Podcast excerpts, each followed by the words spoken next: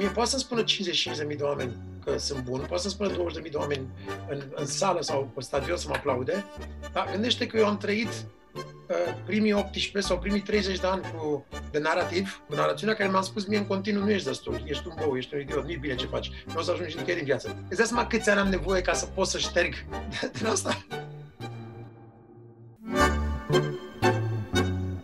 O să spun cum și mulți alții dintre noi, zilnic avem momente de nefericire, de nemulțumire, de stres, de anxietăți, de depresie, de regrete, de uh, o grămadă, o grămadă de lucruri care ne fac să fim nemulțumiți, nerecunoscători, nefericiți, ne... nu spun că non-stop. Momente, momente și momente. Dar cred că uh, ceea ce am vrut să spun prin faptul că concertul a, a fost uh, mulțumesc, I'm grateful, înseamnă că îi mulțumesc lui Dumnezeu că, că am oportunitatea să fac încă ce pot să fac uh, în ziua când, pe 31 martie, când am plinit 50 de ani. Și, în primul rând, îi mulțumesc lui Dumnezeu că pot să am să, să trec experiențele pe care le trăiesc în fiecare zi. Și cele fericite și cele care sunt, nu sunt atât de fericite. Pentru că totuși sunt experiențe, adică sunt cadouri primite de la univers pe care tu nici, nici nu te gândeai vreodată că ai putea să le primești. Adică nu e ca și cum ai venit, tu ai venit aici cu... Bineînțeles, noi avem toți, toți niște filtre, formăm niște filtre emoționale în baza unor experiențe când suntem mici și după aia ne imaginăm că viața ar trebui să fie așa cum ne-am propus noi că trebuie să fie. Și de la asta să, trage, să trag și depresiile și uh, nefericirile. Dar tu când ai venit aici, n-ai venit cu o agenda. Adică nimeni nu ți-a spus, Vezi că o să ai asta, asta, asta și asta și asta.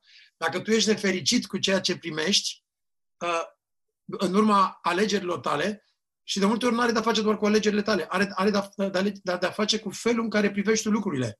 Adică ar trebui să privești lucrurile mai mult ca o experiență și ca, nu cu, ca lucrurile alea bătute în cuie, care trebuie neapărat să întâmple așa cum vrei tu, cum ți le dorești.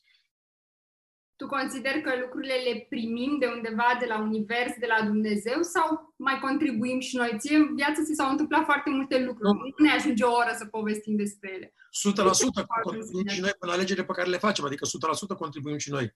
Dar în baza unei alegeri pe care tu o faci la un moment dat, mm. unde tu nu ai idee care vor fi repercusiunile, consecințele sau în ce, pe ce drum te va duce, după aia totul, după șase luni de zile, fuck, nu trebuia să mă bag cu băiatul ăsta în relația asta și nu știu ce.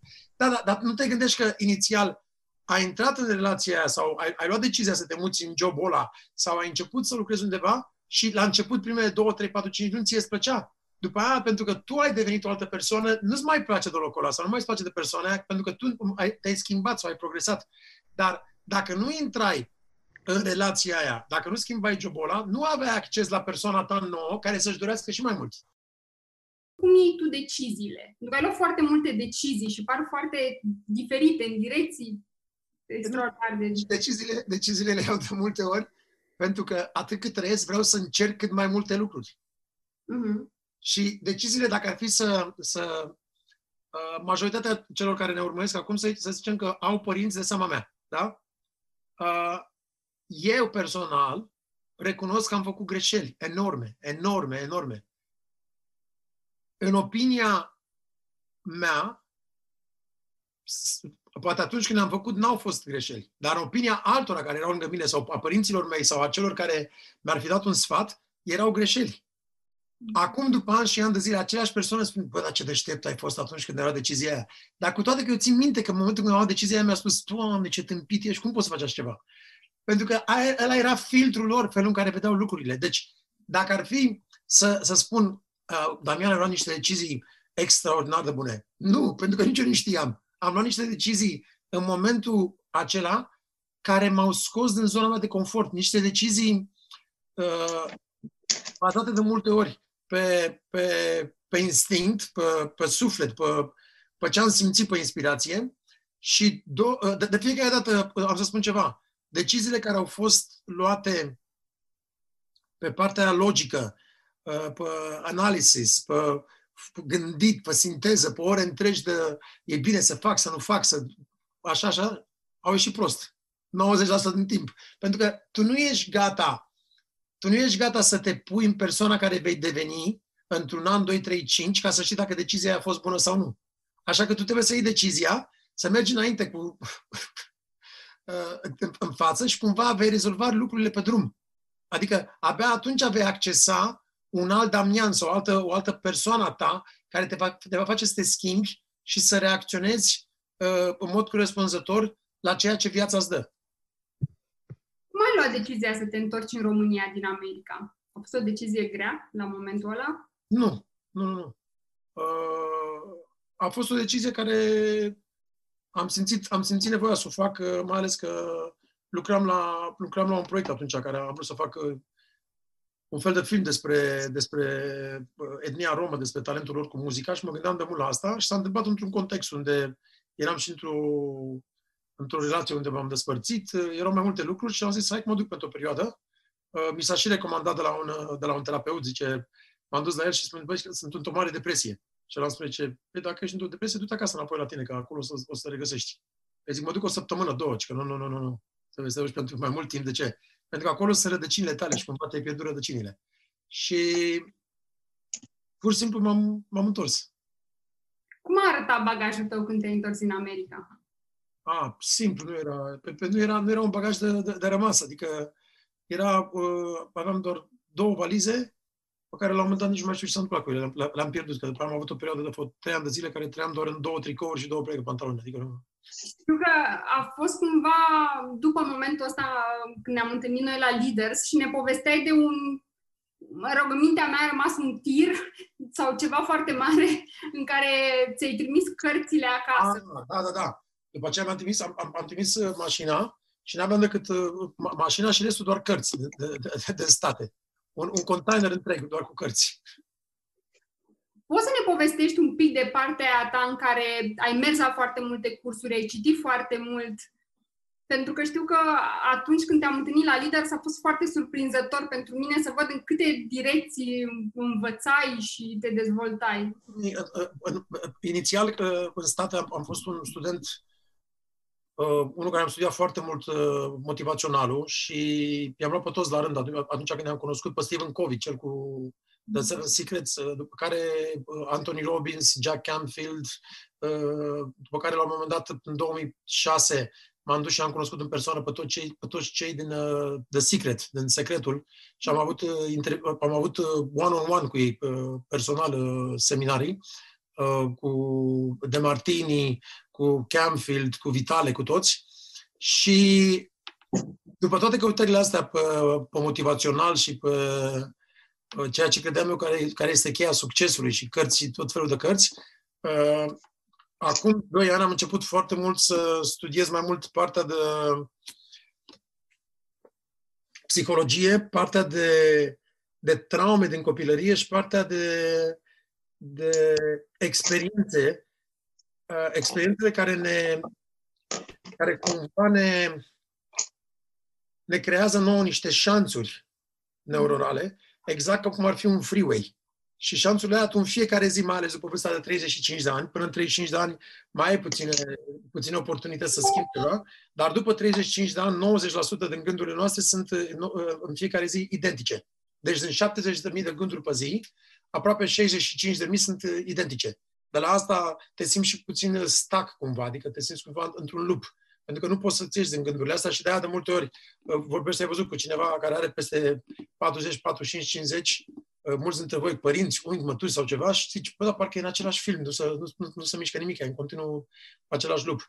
Uh, E, acum, în comparație, în afară de cărți, e, sunt mare fan al lui Jordan Peterson, Carol Dweck, Mindset, uh, uh, toți, uh, acum avem acces și la podcasturi, cum ar fi Tim Ferriss, Russell Brand, Louis Hose, uh, Mark, Mark Hyman, o grămadă de oameni care au niște podcasturi foarte, foarte tari, Tom Blio cu Impact Theory și poți, poți, poți să vezi că sunt o grămadă uh, life coaches, mentori care îți spun că are de-a face totul cu mindset-ul tău unul dintre lucrurile care sunt uh, în mare căutare afară sunt uh, modalitățile de a-ți, a-ți accesa cumva cine ești tu înainte de a-ți crea filtre. Și asta este undeva între vârsta de 0 și 13 ani, că acolo se întâmplă totul, până se închide subconștientul. Odată ce sub, subconștientul se închide, tu ți-ai creat o, o idee despre viață în urma emoțiilor tale și în urma unor întâmplări care te-au făcut, să, te-au determinat să, să, să devii într-un fel de care mai târziu nu ești fericit cu tine însuți. A, m-a înjurat ăla o să vă arăt eu ce o să putem să fac în viață. Sau mi-a spus ăla că ești proastă, sau ești, ești urât, sau ești, uh, nu poți să faci nimic în viață, you are not worth it, nimic. Și atunci pentru restul vieții rămâi într-o bătălie de asta cu tine, că I'm not enough. Și încerci în continuu să pruv, încerci în continuu să arăți și te simți nefericit, pentru că în continuu ești într-o căutare de a dovedi, de a dovedi, de a dovedi, de a dovedi. Asta se transformă în workaholic, se transformă în, uh, în, în, în vicii. Adică și viciile nu sunt, uh, nu e doar că bei whisky sau bei băuturi alcoolice, consumi băuturi alcoolice, fumezi, iei droguri, fumezi iarbă, uh, te masturbezi sau a, a, o altă adicție sunt și gândurile negative. O altă adicție este și a fi workaholic. Adicție este și... Sunt, sunt mai multe feluri de adicții. Tu nu ești conștient de acea adicție pentru că tu, în, în baza emoțiilor tale pe care ți le-ai creat și filtrele tale, tu crezi că ai, ăla este, de fapt, punctul tău forte. Ego. Și atunci toți, majoritatea în ultimii ani caută foarte mult să găsească modalități în care să aibă ego dissolving, dacă ați auzit despre ce vorbesc. Ego dissolving înseamnă Default Mode Network, DMN. Puteți să citiți, să, să vă uitați pe Google. DMN este filmul ăla care cu tu, când vii acasă, sau vocea aia, da? Uh, the, the self, the, the, the sense of self, adică simțul uh, sinelui, unde e vocea aia care spune în continuu în cap, vezi, nu o să ajungi nicăieri. Vezi, vezi că n-ai făcut bine asta? Vezi că ești un tâmpit? Vezi că ție nu ți niciodată? Vezi că trebuia să-i dai tele, mesaj uh, tip, tip aia sau gagice aia? Vezi că n-ai avut curaj să faci nu știu ce? Vezi că la altul a făcut asta și tu n-ai făcut asta? E, acea monkey voice pe care o ai în cap, ăla este default mode network, care de fapt nu ești tu. Ăla este ego dar nu orgoliu. ego care el, el, el uh, a fost acolo pentru tine la un moment dat când erai în durere, și ți-a prins bine pentru momentul ăla ca să, nu, să, să, să poți să trăiești, să nu fii în durere. Dar după ani și ani de zile nu mai ai nevoie de el, pentru că tu ești ok oricum ar fi. Nu știu dacă am făcut uh, răspunsul prea lung, scuze. Cum poți să-l faci să tacă sau cum ai gestionat tu? Sunt mai multe modalități, nu pot, adică există breathwork, este o, o modalitate pe care se face, meditație, Uh, alții în state sunt uh, exerciții pe care fac asta cu, dacă ați auzit și de asta, și de psychedelics și de... Deci există 5 sau 6 modalități. Vipassana, iarăși cum face Harari, care a scris uh, uh, Sapiens. Uh, Vipassana este o modalitate de a face meditație 10 zile sau 20. El face 3 luni pe an, în fiecare an, unde ești total în, în silence. N-ai voie să vorbești nimic timp de 10 sau 20 de zile. Și în momentul ăla îți dai seama că ăla doar tu cu tine ești nefericit. N-are de-a face cu iubita, cu iubitul sau cu cineva, că tu ești în continuu și păi, faci tot ce a funcționat. Păi tocmai asta, că nu pot să spun ce a funcționat. Ah, nu, nu, nu, am folosit, am folosit mai multe metode uh, ca să, ca să găsesc ceva pe care să pot să-l, să pot să-l, nu să-l ucid, că nu e de ucid, să, să-l dizolv puțin, adică să-l pui, să-l temperezi. Asta e, asta e toată ideea. Să fii tu la butoane, într-un fel. Exact, exact. Dar, dar una, una dintre modalitățile care sunt cele mai facile este meditația. Adică dacă, dacă meditezi, uh, dacă meditezi și meditezi destul de bine. Adică dimineața când te trezești 20 de minute și faci puțin exercise și seara înainte să te culci, ai mari șanse să, să, să-l calmi, să-l calmezi. Spuneai că ai studiat în ultima perioadă cum ne influențează copilăria ceea ce trăim în prezent și cumva povestea aia pe care ne-o spunem nouă despre noi în momentul ăsta da, are... Narațiunea, narațiunea, adică asta este, de, de narativ. Poți să ne povestești un pic despre copilăria ta? Păi copilăria mea uh, este una care uh, m-am născut într-o familie de, de, de romi, unde taică și maică mea s-au cunoscut când aveau 17-18 ani.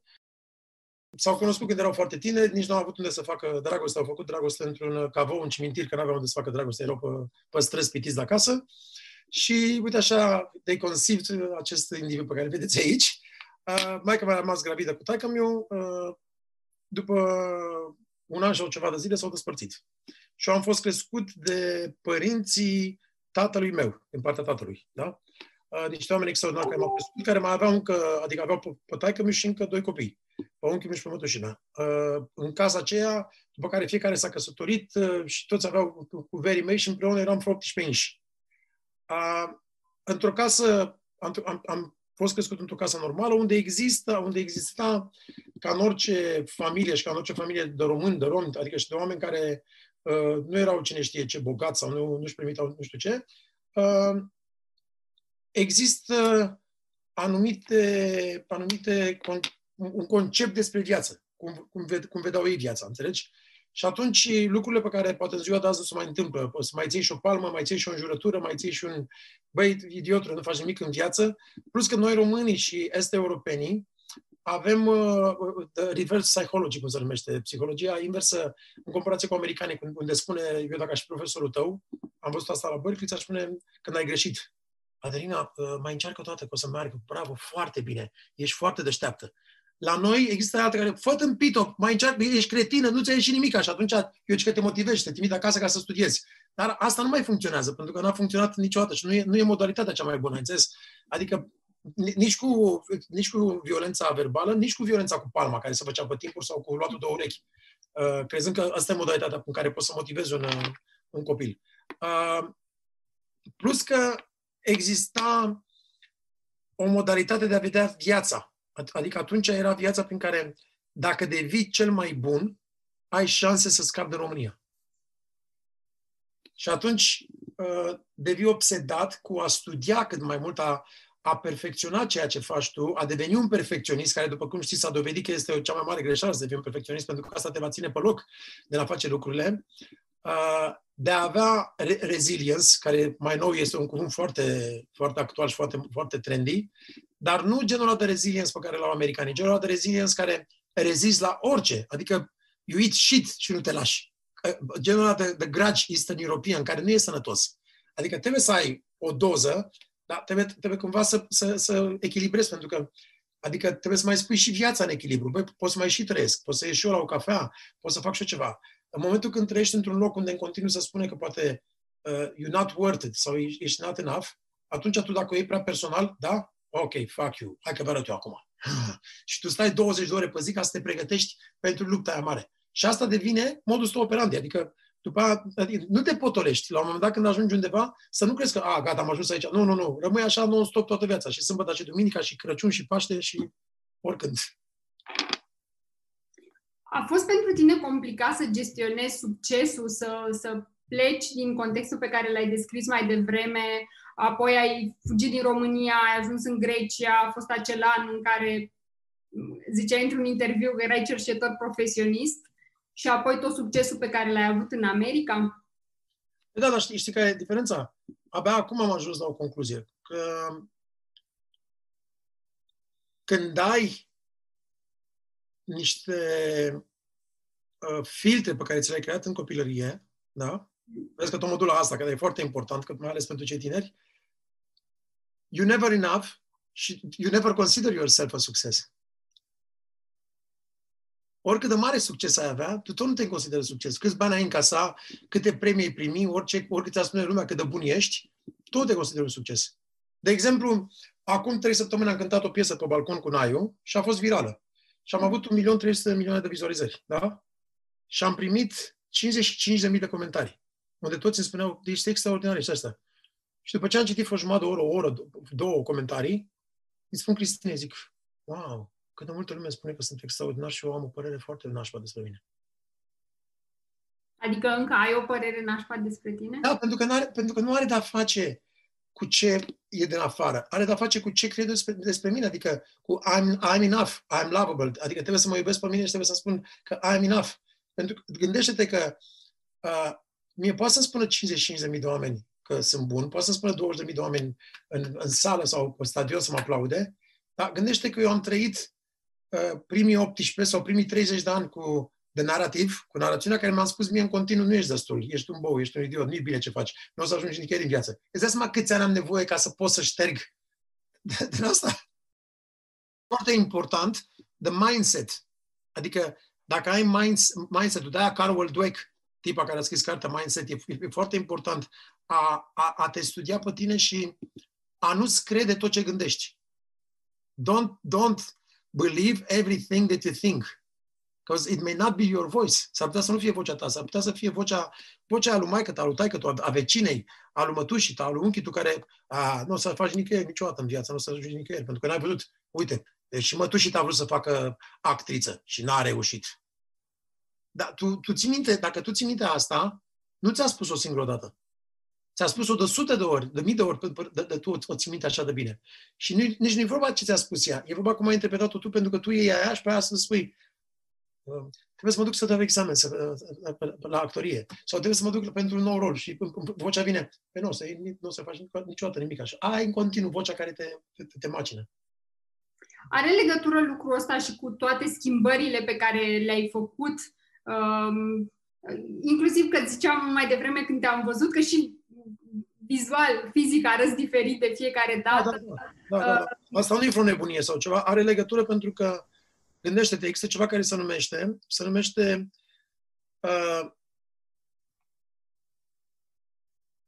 Tom Bailey, tipul ăsta, uh, Tom Blio, uh, la Impact Theory, o să-ți trimit niște link ție și uh, poate poți să-l trimiți celor, uh, pe celorlalți, vorbea despre asta și vorbește despre faptul că tu încerci în continuu, în afară de familia ta sau în afară de tribul tău, cum să spune, cultural, da? adică de, e vorba de, de, de culture, uh, culture scape, da? cultura ta, cum ar fi la mine romii, sau la tine românii, sau la fiecare, da, cultura lui, uh, tu încerci în continuu să câștigi simpatia celor din cultura ta. Sau să câștigi, în afară de familia ta, adică să câștigi, cu, să câștigi simpatia celor din Onești, sau din Focșan, sau de unde. Ah, vă dovedesc eu, mă, fac, o să vă arăt eu ce o să ajung. Și tu, oricât ai ajunge, nu e destul, pentru că n-ai ajuns în opinia lor și așa, ea a uitat de tine. Păi nu mai interesează și, de, de fapt, deja ai ajuns mult prea sus, uh, adică și la nivelul care și-ar fi, și-ar fi imaginat ei vreodată. Dar nu mai contează pentru că tu ți-ai propus să ajungi așa de sus încât niciodată nu ești, nu ești ok. Și atunci și la mine, poate toate încercările astea de a, de a trudi, ba cu Naiu, ba cu Toba, ba europarlamentar, ba muzician, ba om de afaceri, ba aia, ba aia, ca să dovedesc, să dovedesc, să dovedesc, să dovedesc, nu cred că este lupta cu mine. Cred că a fost lupta cu alții, de a, de a le dovedi altora ce pot eu să fac. Um, și cumva care e punctul în care simți că, că ești acum?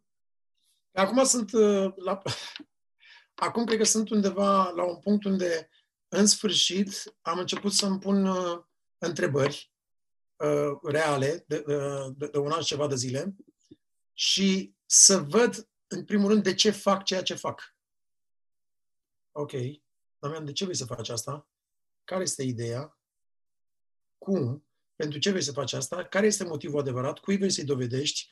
Vrei să o faci pentru un motiv real? Vrei să o faci pentru bani? Vrei să o faci să arăți? Uh, este ceea ce simți tu din inima ta? Este ceea ce simți tu din sufletul tău? Care este motivul asculți în spatele uh, ăstuia? Iarăși e ego Iarăși trebuie să dovedești? E o carte foarte mișto scrisă de un tip, Ryan Holiday, care se numește Ego is the Enemy. Mm-hmm. Și sunt trei, trei, trei modalități în care noi facem lucrurile. Unu, le facem cum a fost și la mine, de 20-30, to be, doar ca să fii, să fii cineva. Doi, cum a fost și la mine de 30-40, to have, să ai. Sau trei, to do, doar să faci. Să le faci fără să ai așteptări. Și cred că acolo este, acolo este secretul, când faci lucrurile fără să ai așteptări. Că atunci înseamnă că le faci de motivul real. Pentru că dacă le faci to be, mamă, o să, fac, o să pun clipul ăsta ca să am 100 milioane de vizualizări. E clar că l-ai făcut pentru altceva. Uh, am să fac ăsta ca să câștig atât. E, e clar că l-ai făcut iarăși pentru altceva. Am să fac ăsta pentru că asta știu eu să fac bine, asta iubesc și asta îmi place. Și ce-o fi, o fi. Adică cumva universul o să găsească calea dacă tu faci lucrul ăla din suflet și îl faci bine. Și în primul rând te face pe tine fericit când ai ieșit pe balcon să cânti, de ce ai făcut asta? Pur și, nu, pur și simplu a fost, a fost la inițiativa Cristinei. Mi-a spus, băi, nu vrei să cânti ceva? Uh, mă gândisem de vreo săptămână înainte să cânt ceva și mi-am pus filtre, zic, a, dacă lumea zice ceva, mm. un vecin, nu știu ce, și după aceea Cristina vrei să cânt ceva și eram afară pe balcon cu bebeș și cu asta și zic, ok, hai să cânt. Și am început să cânt. Am făcut-o doar pe momentul ăla ca instinct. N-ai mai stat să analizezi și a fost...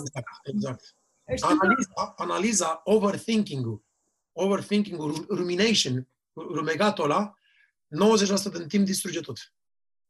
Știu că uh, tot într-unul dintre interviurile pe care le-ai acordat, povesteai despre faptul că împingi lucrurile până în ultimul moment, astfel încât uh, când ai stresul ăla că trebuie să se întâmple, să poți să te mobilizezi și să faci lucrurile foarte bine.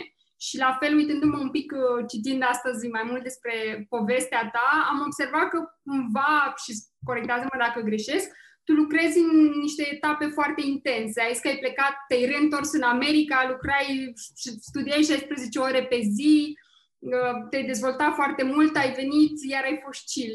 E felul tău de a lucra sau are vreo legătură cu și schimbarea asta de cadru America versus cum faci lucrurile în România? Nu, cred, că, cred că are de-a face și cu mine ca ADHD, pentru că e clar că am o doză foarte mare de Attention Deficit Hyper Disorder și atunci uh, dacă lucrurile sunt relaxate, am tendința de a fugi all over the place. Dacă știu că am un deadline care trebuie să se întâmple poi mâine, atunci nu mai dorm următoarele 48 de ore și am, am cumva să activează un mecanism în momentul meu care mă face să mă concentrez foarte bine. Înțelegi? Și mă concentrez următoarele 48 de ore pentru că perfecționismul din mine nu vrea să mă fac de, de rahat. Și trebuie să livrez 100% la cel mai înalt nivel. Cam, cam asta este și poți cumva să recunosc că întrebarea e foarte, e cu un interes foarte direct pentru că și eu fac asta foarte des. Există cumva vreo variantă să schimb modelul? Să... Păi da, varianta este meditația, ore întregi de meditație și varianta este iarăși foarte, foarte mult workout încât să poți să scapi de ADHD. Adică asta ar însemna dimineața cum te trezești o oră de cardio, la ora uh, două iarăși o oră de cardio și seara încă o oră de cardio. Să faci trei, trei, de trei ori pe zi cardio câte o oră in order to, to reset your brain, to, to, to put your brain on a, on a normal level. Și bineînțeles cu ajutor, cu ceva ajutor, cum ar fi câteva suplimente, rodiola, L-tyrosin și alte lucruri care să poată să te relaxeze. Nu, eu mă, poate, eu mă gândeam mai degrabă cum poți să te concentrezi astfel încât să faci lucrurile din timp și să nu le împingi. Păi tocmai asta spune, că exercise. Exercise, foarte mult exercise. Asta funcționează și, uh, și cumva uh, să, să, să înveți să-ți redirecționezi puterea în fiecare zi câte, câte, câte puțin. Pentru că tu te, te lași de așa natură încât în momentul când simți adrenalina, să, să activează ceva în corp. Și despre asta se activează hormonul stresului, cortizol. Da? Și în momentul când, când, când simți la, a, ok, trebuie să livrezi. Și e tot o adicție. De fapt, este o adicție la stres. Și da. când ești adictat la stres, atunci poți să, poți să, poți să livrezi bine. Când nu, e, când nu e stresat și totul bine, bă, bă, ce mișto. Auzi, ai văzut în serialul ăla nu știu ce și cu tare și vorbești cu cineva pe telefoane și spune la, ok, trebuie să faci nu știu ce, mâine în 24 de ore. Ah, ok. și te drumul la treabă. Cred că dacă ar fi să o iau de la început sau să o iau ca o turnură, aș avea un singur lucru de spus tuturor. Mm-hmm. Trust yourself, ai încredere în tine, nu-ți asculta vocea din cap, nu-ți asculta vocea din cap deloc, deloc, pentru că nu este vocea ta. Nu este vocea ta. Și go with your gut feeling. Și încă ceva. Cu ce ți-e frică mai mult, go with that. Pentru că doar așa îți vei ieși din zona de confort. În română, nu, știu, nu vreau să, să spun asta în română că sună urât, dar în română ar fi cam așa. Fuck fear. Cum, cum faci să ai încredere în talentul tău și să nu-ți fie frică de părerea celorlalți? Că dacă e talentul tău, de ce ți-ar fi frică de, de ceilalți? Pentru că e talentul tău, tu, tu, tu, doar, doar tu ai aia. Doar tu ai aia. Adică nu-i lăsa pe ceilalți să te, să-ți, să-ți bulească mințile cu prostii. Pentru că ei n-au un talent. Că dacă și ar fi avut un talent, ar fi avut încredere în ei. Asta presupun că tu crezi că ai talentul ăla. Că, de da, fapt... da, nu, și mai, mai, mai e ceva foarte important. Uite-te de unde vine vorba. Cum adică? Adică când ai unchiul ăla care el uh, n-a făcut nimic în viață sau prietenul ăla sau nu știu, nu vreau să spun părinte, sau cineva la care îți dă un sfat și spune nu e bine să încerci asta, că nu o să-ți iasă și nu știu ce. Și el te, te uiți că toată viața lui a stat cu un salariu de 15 milioane sau e taximetrist sau nu știu, ca idee, sau el nu și-a, niciodată nu s-a dus după visele lui și n-a realizat nimic în viață. Ok, a, uite cine îmi spune vorba asta. Deci uite-te de unde vine vorba. Mm-hmm. Ai înțeles? Da. Uh și o ultimă întrebare aș mai avea.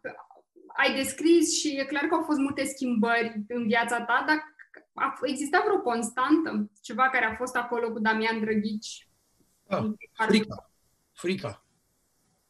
Constant a fost frica de sărăcie. Non-stop. De sărăcie?